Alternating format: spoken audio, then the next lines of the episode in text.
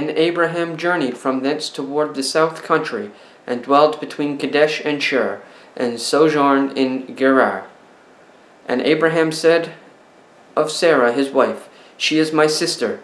Abimelech king of Gerar sent and took Sarah. And God came to Abimelech in a dream by night, and said unto him, Behold, thou art but a dead man, for the woman which thou hast taken, for she is a man's wife. But Abimelech had not come near her. And he said, Lord, wilt thou slay also a righteous nation?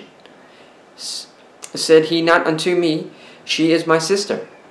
And she, even she herself, said, He is my brother. In the integrity of my heart and innocency of my hands have I done this. And God said unto him in a dream, Yea, I know that thou didst this in the integrity of thy heart, for I also withheld thee from sinning against me, therefore suffered I thee not to touch her. Now therefore restore the man his wife, for he is a prophet, and he shall pray for thee, and thou shalt live. And if thou restore her not, know thou that thou shalt surely die, thou and all that are thine. Therefore Abimelech rose early in the morning, and called all his servants, and told all these things in their ears, and the men were sore afraid.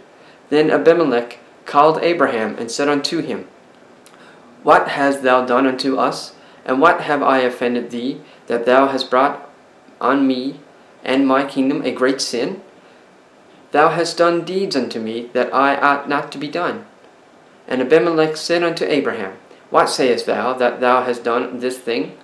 And Abraham said, Because I thought, Surely the fear of God is not in this place, that they shall will slay me for my wife's sake. And yet indeed she is my sister. She is the daughter of my father, but not the daughter of my mother. And she became my wife. And it and it came to pass when God when God caused me to wander from my father's house, that I said unto her, This is thy kindness, which thou shalt show me, show unto me, at every place whither we shall come. Say of me, He is my brother. And Abimelech took sheep and oxen and men servants and women servants, and gave them unto Abraham, and restored him Sarah his wife. And Abimelech said, Behold, my land is before thee, dwell where it pleaseth thee. And unto Sarah he said, Behold, I have given thy brother a thousand pieces of silver.